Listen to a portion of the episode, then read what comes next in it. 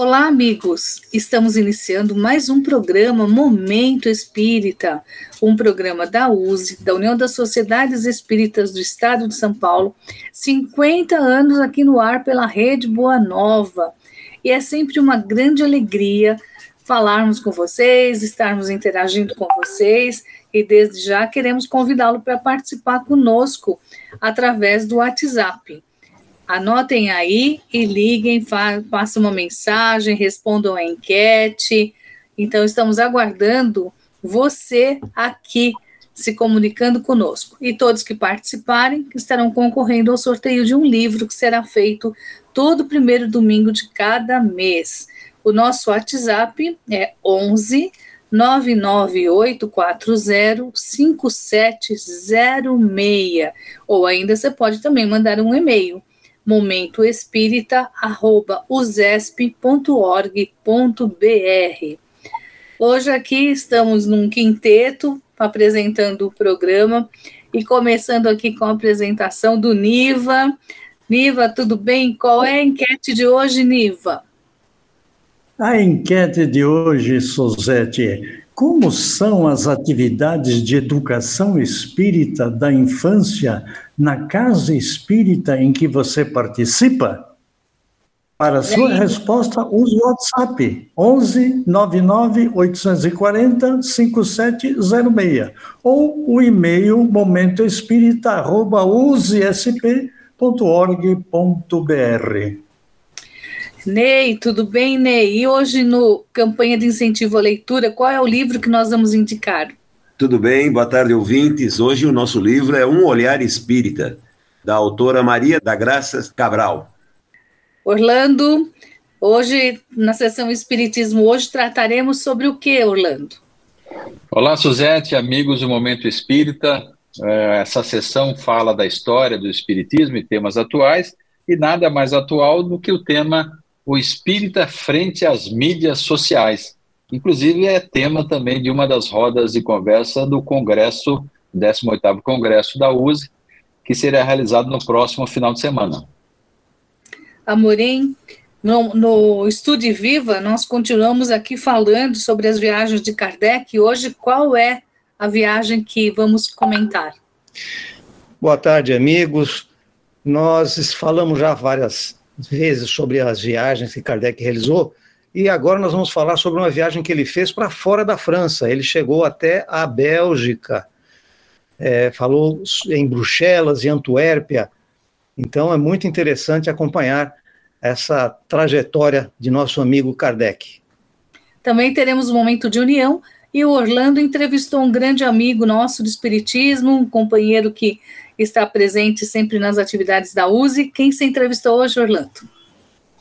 Nós entrevistamos o João Lúcio Cruz dos Santos, da USE Regional de São José do Rio Preto. Ele também é, é secretário da diretoria executiva da USE.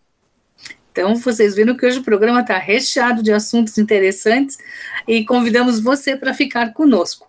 E ligue agora, participe do nosso WhatsApp, respondendo enquete e participando aqui, dando sua sugestão, fazendo sua pergunta.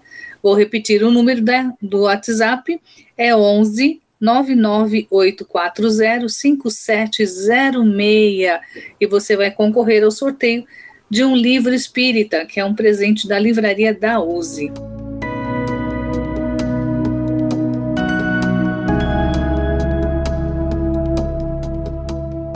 Mas já iniciando aqui o, o nosso programa, uh, a nossa enquete como o Niva já disse, é, como são as atividades de educação espírita da infância na casa espírita que você participa? Então, vamos até reformular essa pergunta. Existe é, estudo com crianças na, na casa que você participa? E como que é essa atividade? Tem quantas pessoas, quantas crianças participam?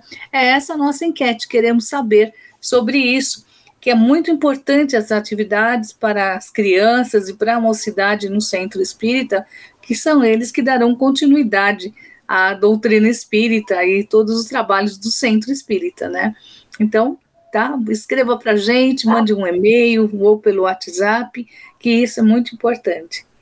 Agora, já entrando na campanha de incentivo à leitura, uh, nós trouxemos hoje um livro da Maria das Graças Cabral, que é Um Olhar Espírita, um olhar espírita dela, né? A Maria das Graças Cabral, ela é professora de Direito e ela ficou maravilhada com a doutrina espírita. E desde 1992 ela procura motivar, através de um olhar espírita, todos aqueles que buscam estudar com fidelidade os preceitos da codificação espírita. Niva, esse livro ele traz muitas, é, muitos enfoques sobre esse olhar dela do espiritismo, não é? É, Suzete, sem dúvida, até porque nós, no Momento Espírita, abordamos vários estudiosos, vários pesquisadores que contribuíram muito para o progresso, para o avanço e para a compreensão da própria doutrina espírita. No caso específico aqui, um olhar espírita, a, a Maria Cabral, ela fala, eh, desculpe, Maria das Graças Cabral, ela fala claramente de alguns temas que eu acho muito interessante, que nós aqui hoje podemos até comentar rapidamente. É bastante extenso, é um trabalho de fôlego que ela fez, e muito interessante, principalmente para aqueles que querem conhecer um pouco mais sobre o Espiritismo. Vou dar um ou dois exemplos e deixo para os companheiros, inclusive, até citarem e comentarem os outros. Por exemplo, ela fala da atividade noturna do espírito, que chama desdobramento. É a questão 400 no livro dos Espíritos. Não há médios infalíveis da falsa ideia das metades, das metades eternas, as chamadas almas gêmeas. Olha, é muita coisa. O que, que você acha, Ney, é, desses outros temas que ela está abordando nesse belo trabalho apresentado?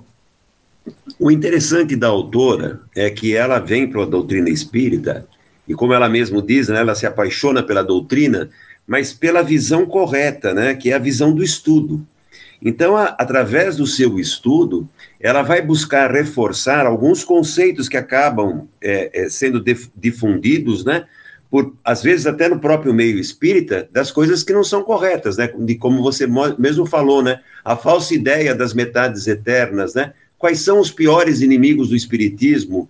A mais dura batalha de Herculano Pires, né? Herculano Pires é, é alguém que deve ser estudado e estudado em profundidade, né? A base, a força que ele deu, o incentivo que ele deu ao estudo, né? Nós acabamos é, é, é, recordando que a grande ênfase do estudo da doutrina espírita, ela se dá na segunda metade do século do século 20, né? A partir de 1950 e se fortalece muito a partir de 70, quando a USE lança, né? O, o Comece pelo Começo, né? Desenvolvendo uma paixão entre os espíritas do estudo das obras básicas, né? E ela vai falar aí, né, das práticas estranhas nos centros espíritas, das crianças índicos e o movimento espírita, e por aí vai. Orlando, você pode prosseguir aí? Tem mais algumas coisas que você pode comentar para nós também? É interessante na, nesse livro dela que ela, ela sempre se utiliza de embasamento do que foi trazido por Kardec, seja na revista espírita, seja nas obras básicas, uma forma de fazer análise desses temas que ela apresenta. Ela analisa o aspecto dos enganadores ou dos mistificadores que tentam fazer práticas, é, considerando que são práticas espíritas, mas que na realidade são mistificações feitas, pessoas enganadoras do público, normalmente para ganhar dinheiro como consequência dessas práticas. Ela coloca muito bem a ideia qual é a visão correta do espiritismo e de uma forma geral, os temas apresentados, ela tem uma grande gama de temas que são apresentados, evidenciam aqueles que estão se iniciando no Espiritismo, uma maneira, inclusive, correta de verificar determinados assuntos, determinados temas, sempre embasados nos princípios estabelecidos por Kardec, vindo dos espíritos superiores. E ao final do livro, inclusive, ela apresenta os considerados temas polêmicos que aparecem ou apareceram no Espiritismo, dando essa informação às pessoas que estão conhecendo a própria doutrina espírita. Em síntese, o livro ela traz que precisamos efetivamente estudar verdadeiramente a doutrina espírita, estarmos sempre atentos às responsabilidades com a doutrina, respeitando Deus, os espíritos superiores. Então, fica aqui a nossa dica de hoje para você ler o livro Um Olhar Espírita de Maria das Graças Cabral. Então, essa foi mais uma indicação aqui de leitura dentro da nossa campanha de incentivo à leitura. E a gente está sempre dizendo que ler é diversão e aprendizagem, e sem dúvida é mesmo, né?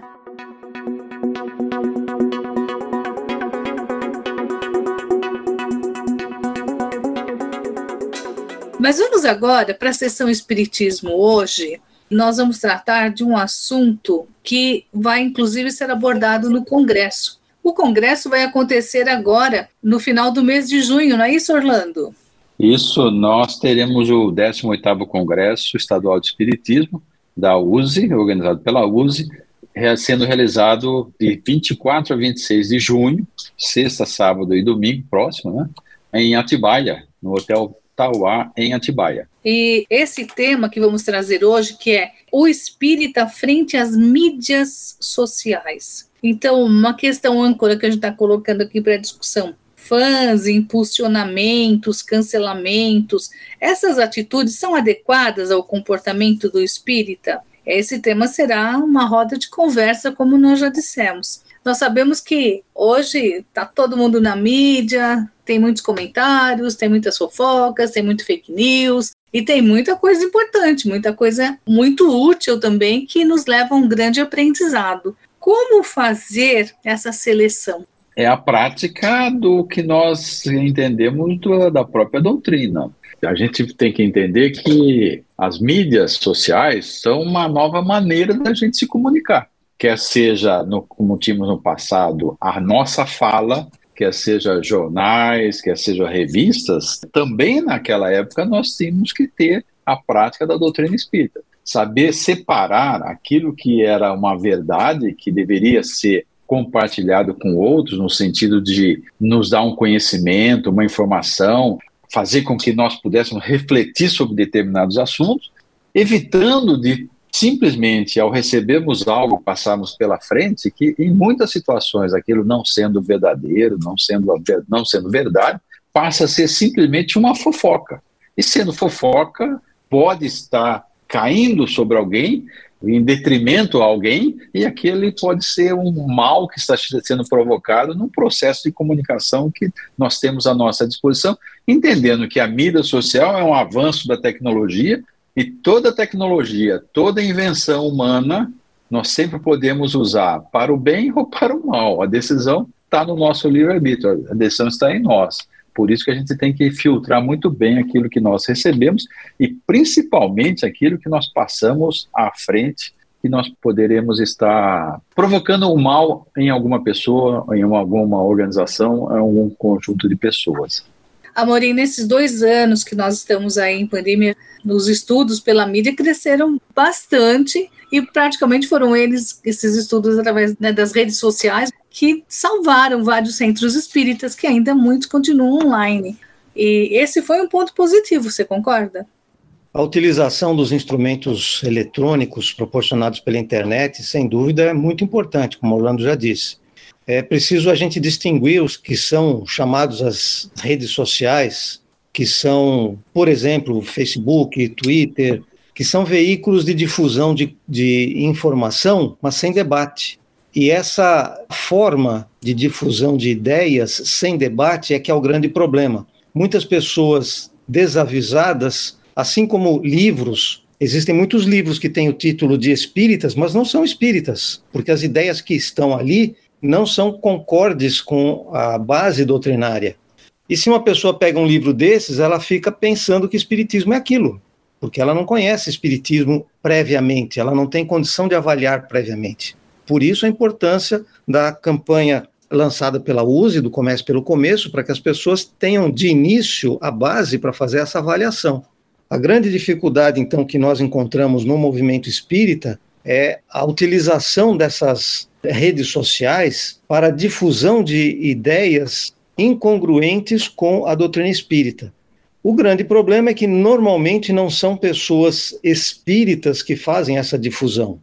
São pessoas que às vezes até têm algum conhecimento espírita, mais superficial, e passam a difundir aquela superficialidade e as pessoas que vão acompanhar isso acabam sendo contaminadas por essa superficialidade. Mas o Anivaldo queria comentar também a esse respeito. É, amor, eu diria até que a vantagem das mídias e as redes sociais, a grande vantagem, como avanço tecnológico que a humanidade pode utilizar sem nenhuma dúvida, sempre lembrando, nós não somos do mundo, nós estamos no mundo e tudo aquilo que o mundo está conquistando como tecnologia tem que servir ao homem. Agora, como disse o Orlando, a finalidade, o uso disso é que vai determinar realmente a aplicação, seja para o bem e seja para o mal. Agora, o que é muito interessante que felizmente as mídias e as redes sociais vencem distâncias numa velocidade e quantidade que nos deixa atordoados. Nós ficamos imaginando o que, que será que vai acontecer daqui para frente, o que virá depois disso, como nós nos comportaremos. Olha, nós vamos falar num quadro aqui sobre as viagens de 1864 de Kardec. Imagine Kardec dispondo de mídias ou as redes sociais naquela época para divulgar a doutrina espírita, que as suas viagens era para essa finalidade. Então, eu acho que é muito interessante, inclusive, encarar isso daí, que como seres humanos, olha, Ney, nós temos as nossas paixões, as nossas imperfeições como vaidade, orgulho, egoísmo. Será que nós, mesmo sendo espíritas, não sentimos uma cócega, uma vontade de fazer alguma coisa que de alguma forma possa nos beneficiar individualmente? O que, que você acha? Não tenha dúvida, Niva. Quanta gente não corre atrás de um like, né? Por isso é importante que aquela pessoa que hoje nos está ouvindo preste muita atenção tem que separar muito bem o joio do trigo. Nós temos visto na, na, na internet pessoas buscando aí é, dar adjetivos para espíritas, né? Espírita de esquerda, espírita de direita. Nós vivemos uma época de divisão entre as pessoas, né? O nós contra ele, muito divulgado, e as pessoas começam a tomar posições políticas. E o Kardec, ele já faz uma advertência na Revista Espírita em fevereiro de 1862, quando ele diz ainda, né, devo ainda chamar a atenção para outra técnica dos nossos adversários, a de procurar comprometer os espíritas, induzindo-os a afastarem-se dos verdadeiros objetivos da doutrina, que é o da moral, para abordarem questões que não são de sua competência e que poderiam, como essa razão, despertar suscetibilidades e desconfianças. Procurai no Espiritismo aquilo que vos pode melhorar. Eis o essencial. Quando os homens forem melhores, as reformas sociais verdadeiramente úteis serão uma consequência natural. Então, nós não devemos buscar na política, né, levar a política para o espiritismo. Nós devemos levar as práticas espíritas para a política e não inverter a questão, não nos tornarmos é, políticos espíritas, né? mas espíritas que tenham consciência dessa questão. E nós vemos muito isso, isso acaba havendo divisões, e esses são aqueles que foi até é citado anteriormente pela autora Maria das Graças, né, que acabam sendo os próprios inimigos do espiritismo, quando divulgam coisas que estão fora da doutrina. Kardec sempre nos alerta toda a sua obra para nós passarmos tudo pelo crivo da razão antes de aceitarmos a verdade.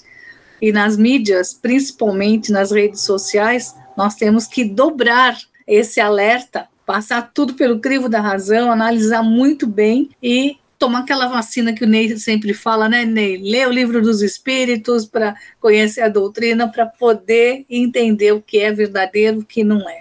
E seguir Erastos, né? Melhor rejeitar nove verdades do que aceitar uma mentira, né?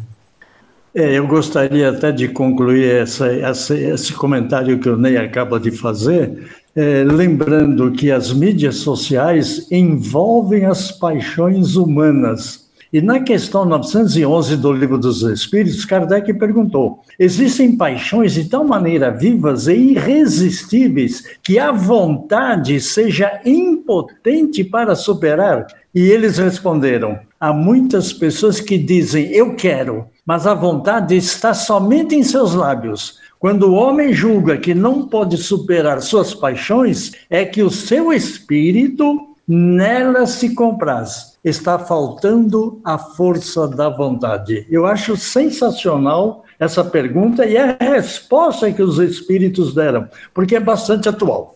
Isso aí, Nivo fez um bom fechamento.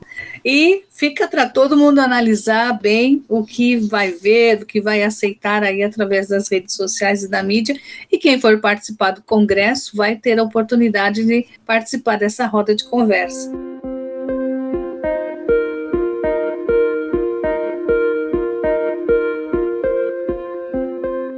E falando em congresso, vamos agora ao nosso momento de união Amorim, fala um pouquinho sobre o site da USE. O portal da USE fica em usesp.org.br e lá a gente tem uma porção de informações, inclusive nós temos a revista digital Dirigente Espírita, que está com uma edição muito dedicada aos 75 anos da USE, um grande aniversário. Temos também o programa Momento Espírita, o programa Momento Espírita que também está nas plataformas de podcast, mas o mais importante de tudo neste momento, o Orlando já chamou atenção logo no início do programa que no próximo final de semana nós temos o congresso. Estamos nos últimos dias para você fazer a sua inscrição.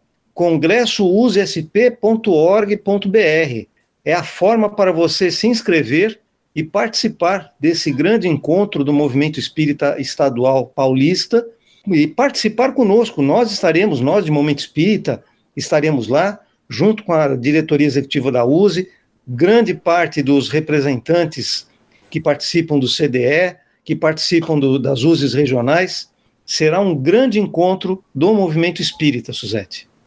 O Orlando é um dos jornalistas responsáveis pela revista Dirigente Espírita. Orlando, destaca os três assuntos interessantes que saiu na revista desse bimestre. É, como o Amorim comentou, a gente tem uma sessão especial referente aos 75 anos da USE. E a gente destacaria um item muito interessante, que é a base doutrinária da USE, que tem permeado as decisões da USE ao longo do tempo, é um dos assuntos. Temos um artigo referente ao primeiro congresso estadual que aconteceu de 1 a 5 de junho de 1947, falando sobre as teses apresentadas nesse congresso de todo o interior do estado, bem como a tese vencedora, que foi a tese da criação da USE, na época União Social Espírita, tese essa apresentada pelo secretário da Federação Espírita do Estado de São Paulo, Edgar Armon. E essa tese foi a tese vitoriosa, tese aprovada pelos congressistas para que fosse colocada em prática e a partir daí, então, houve, no dia 5, a fundação da União das Sociedades Espíritas, na época União Social Espírita, lembrando que é a única federativa no Brasil que é oriunda, que foi criada a partir de um congresso do Estado. É, nenhuma outra entidade federativa tem essa característica, ou seja, a base do movimento espírita é que teve a responsabilidade de aprovação, de criação da nossa USE. Bem interessante. Então, olha, entra no site da USE, www.usesp, ou usesp, né? .org.br, acesse aí todos esses assuntos interessantos. Próxima edição, a edição 190, que é a edição de julho, agosto, nós teremos um caderno especial referente exatamente ao 18º Congresso Estadual de Espiritismo, na revista digital Dirigente Espírita. Então, quem não puder participar do congresso vai poder ter todo o histórico dele aí na revista Dirigente, né? E nós vamos aproveitar agora, vamos falar também sobre o Clube Amigos da Boa Nova, que é uma forma que a gente pode colaborar com a rádio para que ela continue sempre ativa, levando a divulgação e a mensagem espírita, não é, Niva? Isso mesmo, Suzete. A Rádio Boa Nova e TV Mundo Maior continuam divulgando o espiritismo Não se sabe quantas pessoas já foram beneficiadas pelos princípios da doutrina espírita. E o Clube Amigos da Bonova é um grupo de pessoas unidas que visa compartilhar e dividir o bem, ao levar a mensagem consoladora do Espiritismo através dos seus canais de comunicação, seja pela Rádio Bonova, seja pela TV Mundo Maior, bem como pelas redes sociais. Olha, falamos das redes sociais alguns minutos atrás. Você também pode participar desse clube, ajudando nessa divulgação do Espiritismo. Venha participar deste clube. Ligue para 0800 12 018 38, repetindo 0800 12 018 38. A FEAL, a Fundação Espírita André Luiz, tem um site de fácil acesso: feal.colabore.org. Dessa forma você vai poder colaborar com a rádio, né? Mas nós temos também nosso momento de união e o Orlando semanalmente está entrevistando um companheiro aí do movimento espírita e dessa vez ele entrevistou o, o João Lúcio Cruz dos Santos.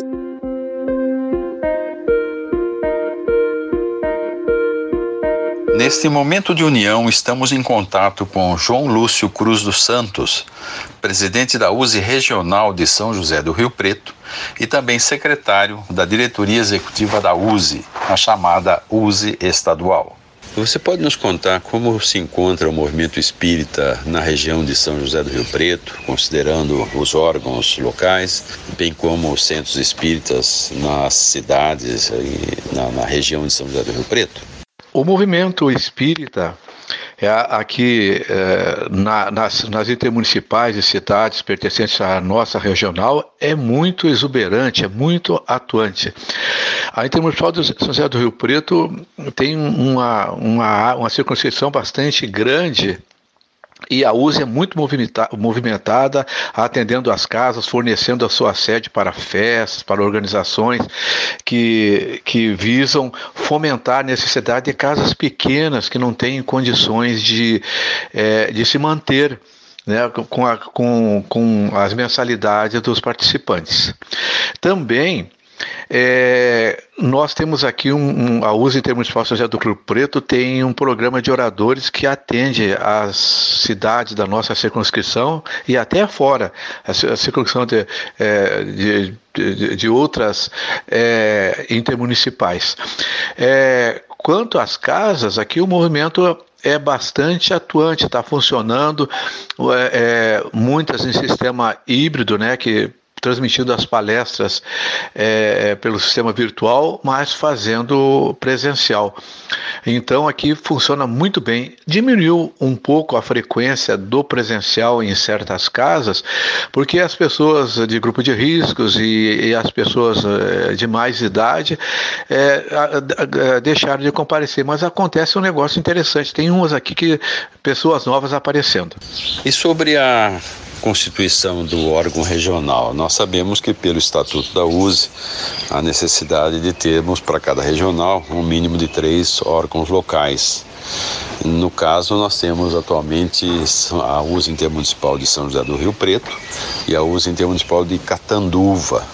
Temos uma delas inativa, mas sabemos que existem tratativas para a criação de um novo órgão. Você pode comentar sobre isso?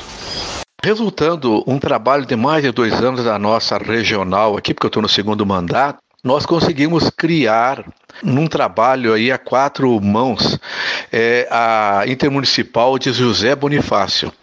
Tivemos agora na semana passada uma reunião da regional, nós fomos presencialmente a José Bonifácio e foi criada a Intermunicipal é, de, de, José Bonifácio é, num trabalho, numa reunião híbrida, porque participou a DE de São Paulo na pessoa da Júlia, da Rosana e do Pascoal, e nós estivemos lá, então foi criada a USE Intermunicipal de José Bonifácio com as cidades de José Bonifácio, de Sales, Planalto e Mendonça.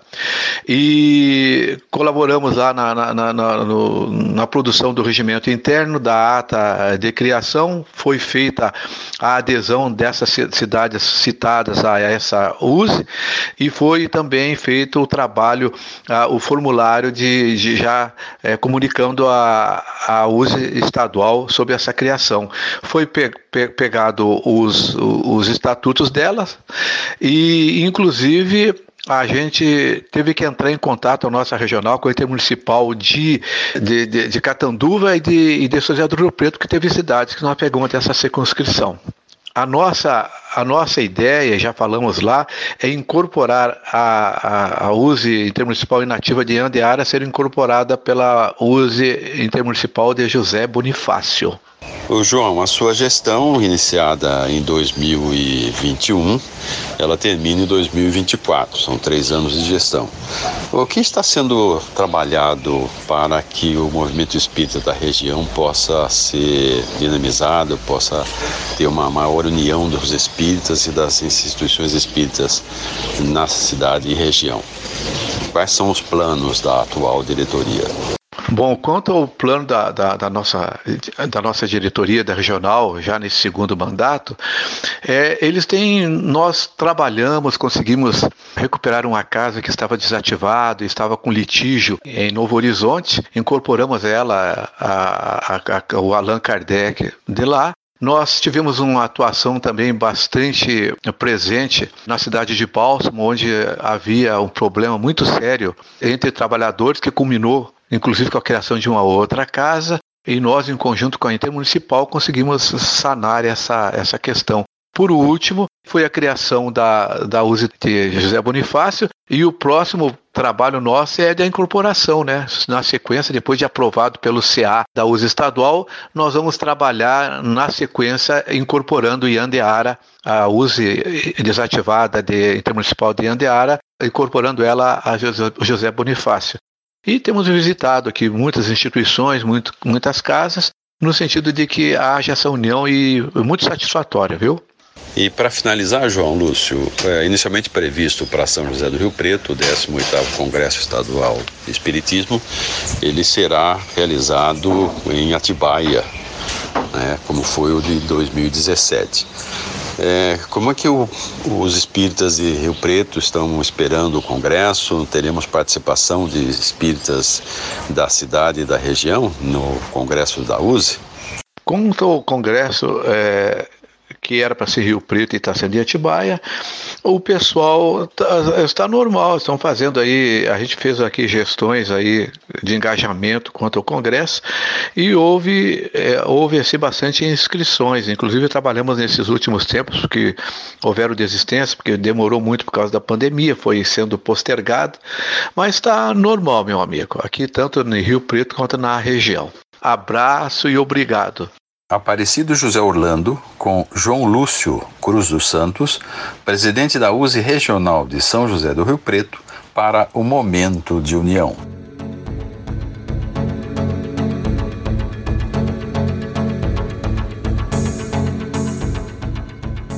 E dentro da sessão Estude Viva, que é a sessão que a gente está sempre estudando os livros da codificação e também estudamos sobre as viagens, estamos falando sobre as viagens que Kardec realizou. Ney, dessa vez vamos falar aqui sobre a viagem que ele fez para a Bélgica, não foi? Para Bruxelas, né? E Antuérpia, né?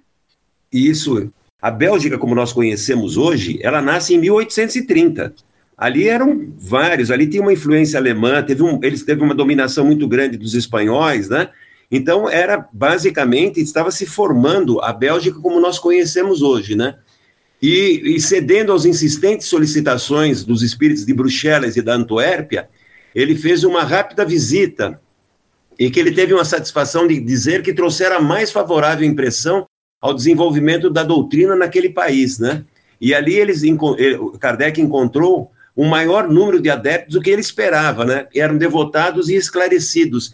Era interessante como é que existia, e nós vimos isso ao longo de todo esse tempo que nós estamos vendo as viagens de Kardec, quando nós começamos a estudar as suas primeiras viagens, é a necessidade que as pessoas tinham de ter o contato com Kardec. E a alegria com que o Kardec voltava e passava a relatar isso na revista Espírita. E por isso nós temos, então, informação de tudo isso, não é mesmo, Orlando? Isso mesmo, Ney. Inclusive, a gente pode afirmar que essa alegria dele ao encontrar o Espiritismo sendo praticado em algumas situações, inclusive que ele não imaginava, uma amplitude que ele não tinha imaginado, eu entendo também que era um grande motivador para que ele, ao voltar a Paris, ele desse continuidade a esse trabalho, né?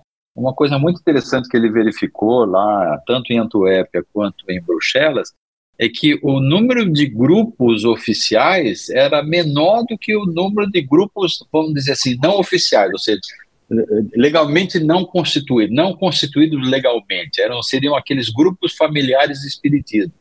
E, e, já se praticava uma ideia que Kardec sempre teve de que é muito mais interessante você ter muitos pequenos grupos do que poucos grandes grupos. Porque quando nós temos pequenos grupos, nós não temos tanto papel individual sobressaindo sobre os demais. É uma constitui-se quase que uma família ali voltados a, ao conhecimento, ao entendimento, ao estudo da doutrina e à prática da doutrina espírita. Então, essa, esse tipo de aprendizado, de conhecimento que Kardec adquire ao fazer essas viagens, e essa viagem especificamente em 1864, dá a ele essa condição de entender que, pelo menos naquele período, a gente tinha o espiritismo sendo praticado em larga escala, é, muitos grupos praticando, estudando o Espiritismo. E ele faz algumas recomendações, faz algumas análises na, nos discursos que ele fez para esses grupos, e eu destacaria aqui uma, que eu, isso vale inclusive para até hoje, né? E que ele, ele diz o seguinte, que assim como o hábito não faz o monge, o nome de espírita não faz o verdadeiro espírita.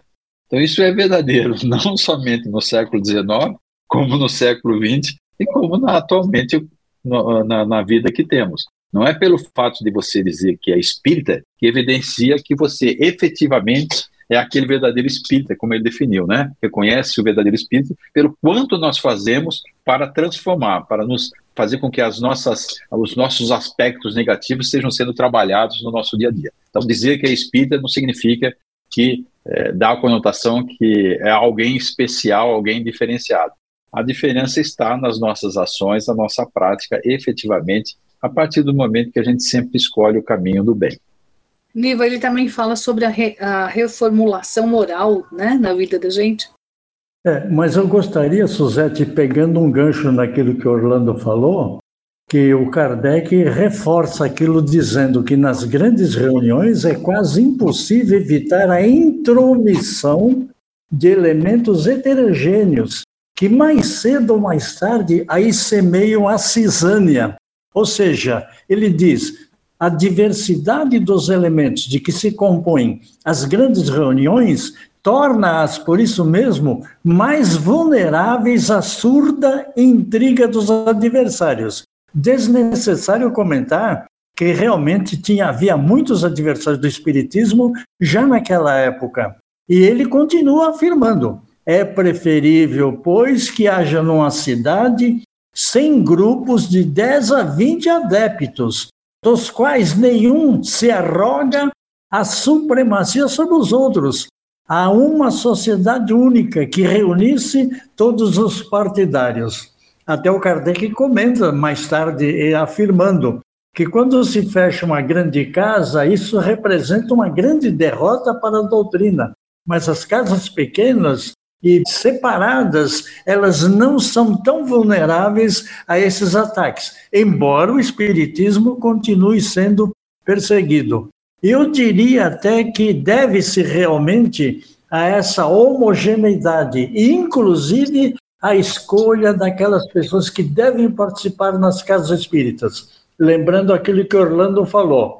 Dizer-se espírita não significa ser espírita. E o Kardec sentiu isso porque ele viu que era dentro do espiritismo que estavam muitos adversários do próprio espiritismo. Amorim, ele também cita aqui que o Espiritismo não é uma concepção individual, um produto da imaginação, não é uma teoria, um sistema inventado para a necessidade de uma causa. Ele fala que tem a sua fonte nos fatos da própria natureza, em fatos positivos que produzem a, a cada um, né? Você gostaria de comentar sobre isso? Então, essa é uma observação que Kardec faz desde o início, quando ele aponta que ele não é o autor mas o organizador desse material todo que nós conhecemos por espiritismo, por codificação espírita. Ele está sempre chamando ao valor dos espíritos para a elaboração desse material. No entanto, é indiscutível que não fosse a capacidade desse professor que nós conhecemos por Allan Kardec, nós não teríamos, pelo menos não nessa época, a organização de todo esse material. E é muito interessante que dessa viagem resultam muitas coisas objetivas, práticas. Quando ele voltou para Paris, depois da viagem, ele recebeu uma carta do pessoal que ele tinha visitado e dizendo assim: comemorando vossa viagem à Bélgica, nosso grupo decidiu fundar um leito de criança na creche de Saint-José Tenode, era o pessoal de que ele tinha visitado, para quem ele tinha feito as palestras, e que resolveu pôr a mão na massa, resolveu agir, resolveu colaborar de alguma forma com a sociedade, patrocinando um leito infantil numa uma creche, de tal forma que é, passaram da apenas da, do estudo, apenas do pensamento, passaram à ação. Então, quando Kardec fala sobre ser espírita, que não é apenas se dizer espírita, no fundo ele está se referindo a isso, que nós precisamos agir como espíritas. Da mesma maneira que o que acontece com os livros, que não basta o livro ter escrito na sua capa que é espírita, mas é preciso que as ideias contidas ali sejam ideias espíritas, ou seja, de acordo com o espiritismo, nós também não adianta nós é, subirmos numa tribuna e ficarmos falando sobre espiritismo se nós não agirmos como espíritas. E o agir como espírita é modificar-se, é deixar as suas más inclinações, fazendo esforço para isso, porque é claro, as nossas más inclinações não são fáceis de superar. Mas é assim que a gente vai avançando, Suzete. Ney, você gostaria de complementar? Eu queria só falar o seguinte: é, lendo esses fatos na revista Espírita, eu me, eu, eu me lembrei do meu tempo é, das visitas da USE, né? Que nós fazíamos pelo interior de São Paulo. E o Kardec tem uma frase aqui nessa coisa que eu acho muito interessante. E é, e, era, e é muito daquilo que nós trabalhávamos muito dentro da USE, né? Quando nós íamos visitar o, o, o, os grupos espíritas do interior, né? É, ele diz, é, o Kardec diz o seguinte: minhas visitas aos centros espíritas naturalmente têm por objetivo principal auxiliar os nossos irmãos em crença e em suas tarefas. Assim, eu as aproveito para lhes dar instruções que possam necessitar, como desenvolvimento teórico ou aplicações práticas da doutrina, tanto quanto me é possível fazê-lo, né? sempre com a função de auxiliar, não daquela função de ser o líder de uma doutrina, sempre ser um participante da doutrina. Por isso a doutrina espírita e que o verdadeiro espírita sempre fala: nós não temos mestres, somos todos aprendizes.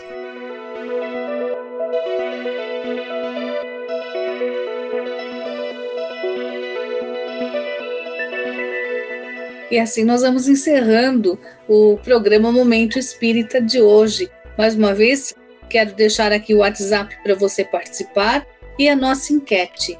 A enquete de hoje: como são as atividades de educação espírita da infância na casa que você participa, no centro que você participa? Nosso WhatsApp é 11 99840 5706 e o e-mail momentoespírita@usesp.org.br. E vamos às nossas despedidas, começando pelo Niva. Obrigado pela sua carinhosa audiência, amigo, amigo ouvinte. Nós voltaremos novamente no próximo domingo. Boa semana para todos. Amorim. Um grande abraço a todos. Na próxima semana, o Momento Espírita estará aqui, enquanto o Congresso da USE se desenrola lá em Atibaia. Orlando. Um grande abraço a todos, muito obrigado e até a próxima. Ney. Uma boa tarde a todos os nossos ouvintes, o nosso agradecimento e continuem firmes na Rádio Boa Nova. Eu, Suzete, também quero agradecer a oportunidade que tivemos de entrar no seu lar e conversar um pouquinho sobre a doutrina espírita. Desejo a todos um ótimo domingo, uma ótima semana e continue aqui com a programação gostosa da Rede Boa Nova. Um beijo no coração de todos.